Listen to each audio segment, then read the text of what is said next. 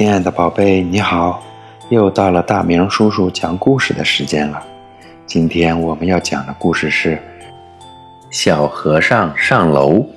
小和尚来到了一座塔下面，老和尚告诉他，这座塔共有九九八十一层，最上面有一颗美丽的珍珠，谁要是能够得到它，谁就将拥有一切。